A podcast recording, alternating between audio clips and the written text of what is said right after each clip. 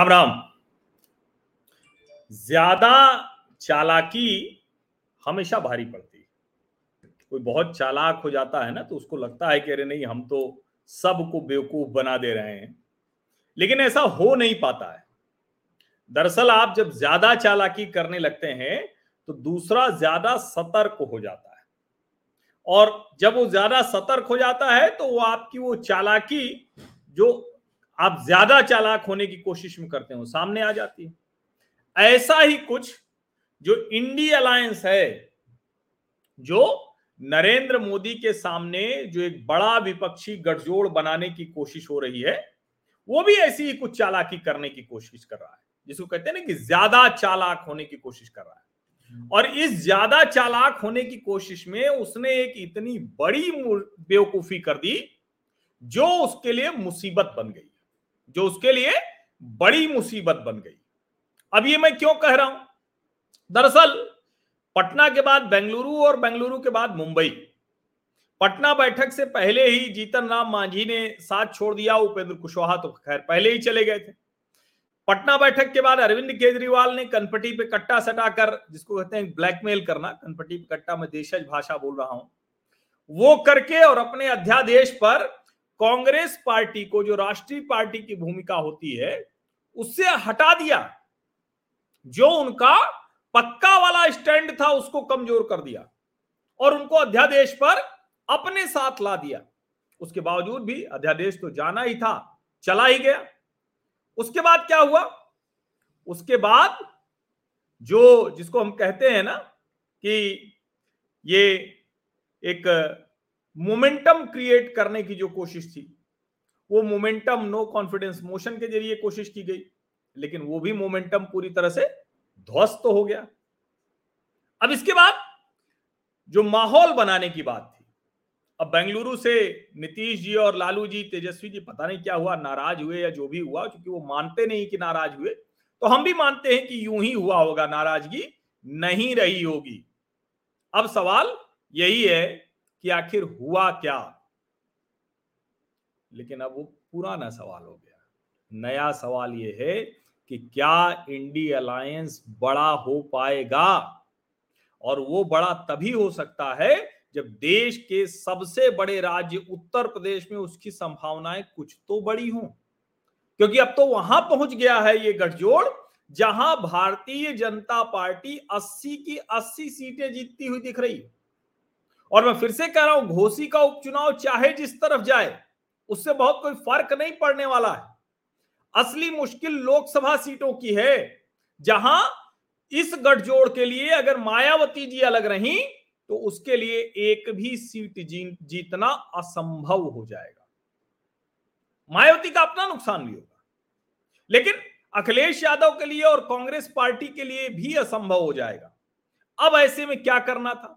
तो उन्होंने जिसको कहते हैं ना कि अधिक चालाक होना, चतुर घोड़ा घोड़ा चतुर तो ज़्यादा चतुर होने की कोशिश करना, वो उन्होंने किया। क्या किया उन्होंने? उन्होंने कहा कि एक अफवाह उड़ा दी और कहा कि मायावती जी भी हमारे गठजोड़ का हिस्सा बनने वाली अब ज़ाहिर है, अगर मायावती इस गठजोड़ का हिस्सा बन जाए तो ये तो बहुत एक तरह से कहें कि सबसे बड़ी खबर होगी। अभी तक जितने गठजोड़ हुए हैं, जितनी पार्टियाँ आई हैं, उन सब में सबसे बड़ी खबर होगी। अगर मायावती उत्तर प्रदेश में अखिलेश यादव, जयंत चौधरी और कांग्रेस पार्टी के साथ आ जाए।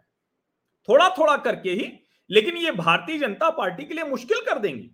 खास करके जो मुस्लिम बहुल सीटें हैं, वहाँ तो संकट बड़ा हो जाएगा।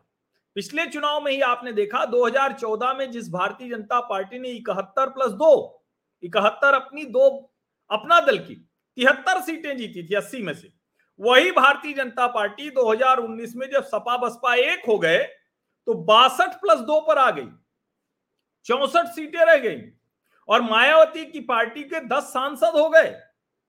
ये समझिए आप इसको, अखिलेश यादव की पार्टी के पाँच थे, पाँच ही रहे, और दो जो कांग्रेस पार्टी के थे वो एक रह गए। अमेठी चूँकि जीत लिया स्मृति ईरानी ने।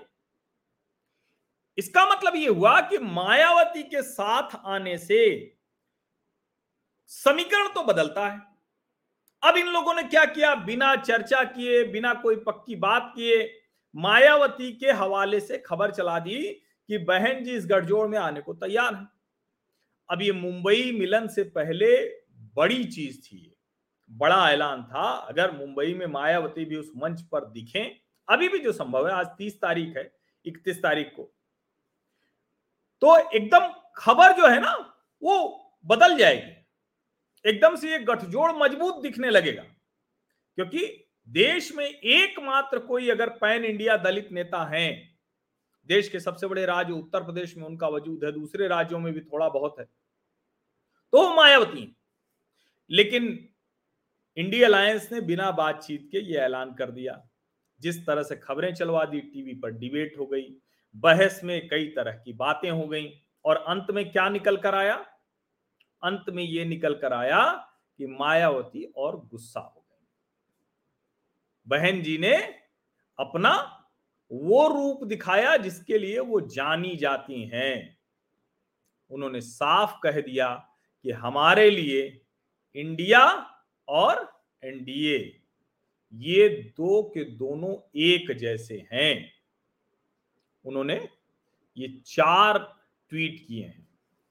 एनडीए व इंडिया गठबंधन अधिकतर गरीब विरोधी जातिवादी, सांप्रदायिक धन्ना सेठ समर्थक व पूंजीवादी नीतियों वाली पार्टियाँ हैं। जिनकी नीतियों के विरुद्ध बीएसपी अनवरत संघर्षरत है। और इसलिए, इसीलिए इनसे गठबंधन करके चुनाव लड़ने का सवाल ही नहीं पैदा होता। अतः मीडिया से appeal no fake news please Mayawati media से इस अंदाज में निवेदन कर रही है आग्रह कर रही है? वो मीडिया से आग्रह उग्रह नहीं करती थी।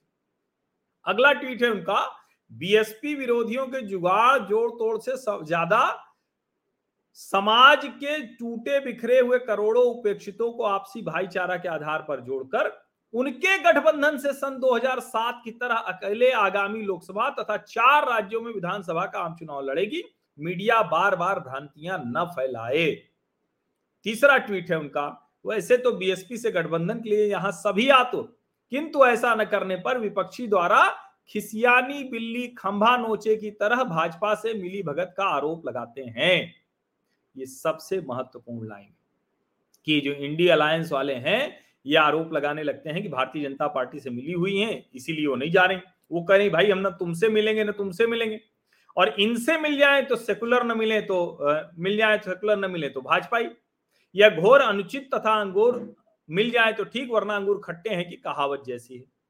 इसके अलावा बीएसपी से निकाले जाने पर सहारनपुर के पूर्व विधायक कांग्रेस व उस पार्टी के शीर्ष नेताओं की प्रशंसा में व्यस्त हैं। जिससे लोगों में यह स्वाभाविक है कि उन्होंने पहले यह पार्टी छोड़ी क्यों और फिर दूसरी पार्टी में गए ही क्यों? ऐसे लोगों पर जनता भरोसा क्यों करे? वो इमरान मसूद की भी बात उन्होंने कर दी, क्योंकि वो बात उनको करनी ही थी। वो उनके लिहाज से बड़ी महत्वपूर्ण बात है। इमरान मसूद सहारनपुर वाले, वो छोड़कर चले गए। उनका जो भाई है, जो विधानसभा चुनाव लड़ा था वो भी पार्टी से तो मायावती कह रही कि निष्कासित कर दिया है, इसलिए ये लोग ये सब बात कर रहे हैं और वो ये भी कह रहे हैं कि प्रशंसा जब राहुल और प्रियंका गांधी जी की ही करनी थी तो भैया कांग्रेस छोड़कर तुम आए क्यों थे? और ये तो सच है कि भाई कांग्रेस पार्टी ने उनको इतना सम्मान दिया इमरान मसूद को। इमरान मसूद ने वो बोटी बोटी वाला बयान दिया था नरेंद्र मोदी के विरुद्ध, और उसके बावजूद ये सब सम्मान दिया। या कहिए कि उसी वजह से ये सब सम्मान दिया। उसके बावजूद वो चले गए मायावती जी के साथ। और अब वो उनको, उनके ऊपर कई गंभीर आरोप लगाकर मायावती ने पार्टी से निष्कासित कर दिया है। अब सोचिए मुंबई मिलन के पहले जो मोमेंटम बनना था कि मायावती जी आ रही हैं, वैसे वो एक और खबर चला रहे हैं कि सुखवीर सिंह बादल भी आ रहे हैं। अब ज़ाहिर है, इकतीस तारीख को यानी कल ये सब तय होगा, लेकिन इतना तो ज़रूर साफ़ दिख रहा है, बहुत स्पष्ट नज़र आ रहा है कि मुंबई मिलन से पहले ये जो अलायंस है, ये जो विपक्षी गठजोड़ है, उसके मोमेंटम के लिए ये एक बड़ा झटका है। एक ऐसा धक्का है जिससे उबर पाना उसके लिए थोड़ा सा मुश्किल होगा। और मायावती जी ने जिस तरह से अपने ट्वीट्स के ज़रिए ये बात कही थी, कही है, वो बहुत साफ़ दिखाता है कि मायावती के मन में स्पष्टता क्या है। उनकी पार्टी के नेता टीवी की बहस में आते हैं तो एक ही बात कहते हैं। वो कह रहे हैं कि भाई, आप सब लोग तैयारी करिए, बहन जी को मनाइए और उन्हें प्रधानमंत्री पद का दावेदार बनाइए।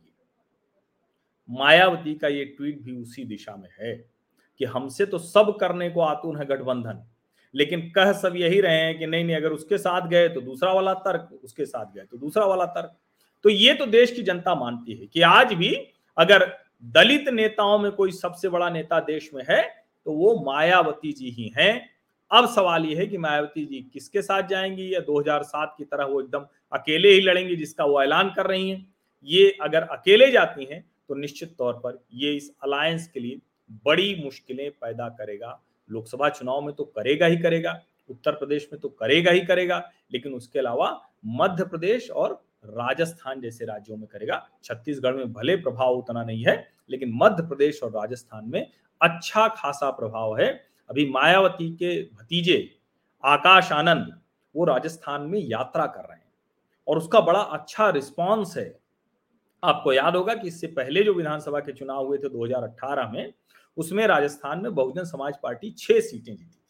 लेकिन उनके छह के छहों विधायक को अशोक गहलोत ने अपनी पार्टी में मर्ज करा लिया, यानी बसपाई से सब कांग्रेसी हो गए। तो जो कहते हैं पार्टी खा जाएगी तो भले भाजपा पर आरोप लगाएँ, लेकिन दरअसल कांग्रेस पार्टी दूसरी पार्टियों को खाने के मामले में उसका रिकॉर्ड ज़्यादा खराब है। अब छह सीटें अगर पिछले चुनाव में जीती थी, बाकायदा यात्रा निकाल रहे हैं मायावती के भतीजे, वहाँ भी अच्छा खासा एक समर्थन है। दलितों पर अत्याचार की खबरें खूब राजस्थान से आई हैं। इसका मतलब वो एक मोमेंटम भी है, एक सेंटिमेंट भी है, एक भावना भी है। अगर वो सब होगा तो ये अलायंस के लिए ज़्यादा बुरी खबर है। अरविंद केजरीवाल भले मीटिंग्स में शामिल हों, लेकिन वो भी कब तक, कितने समय तक टिके रहेंगे, ये एक बड़ा सवाल है। फ़िलहाल तो किरकिरी हो गई। मुंबई मिलन से पहले बड़ा खेला हो गया इस इंडी अलायंस के साथ। आप सभी का बहुत बहुत धन्यवाद। सब्सक्राइब अवश्य कर लीजिए, नोटिफिकेशन वाली घंटी दबा दीजिए, लाइक का बटन दबाइए एट मीडिया हर स्वीटी टैग कीजिए, साझा कीजिए हर सोशल मीडिया मंच पर और व्हाट्सएप समूहों में भी अवश्य भेज दीजिए। बहुत बहुत धन्यवाद।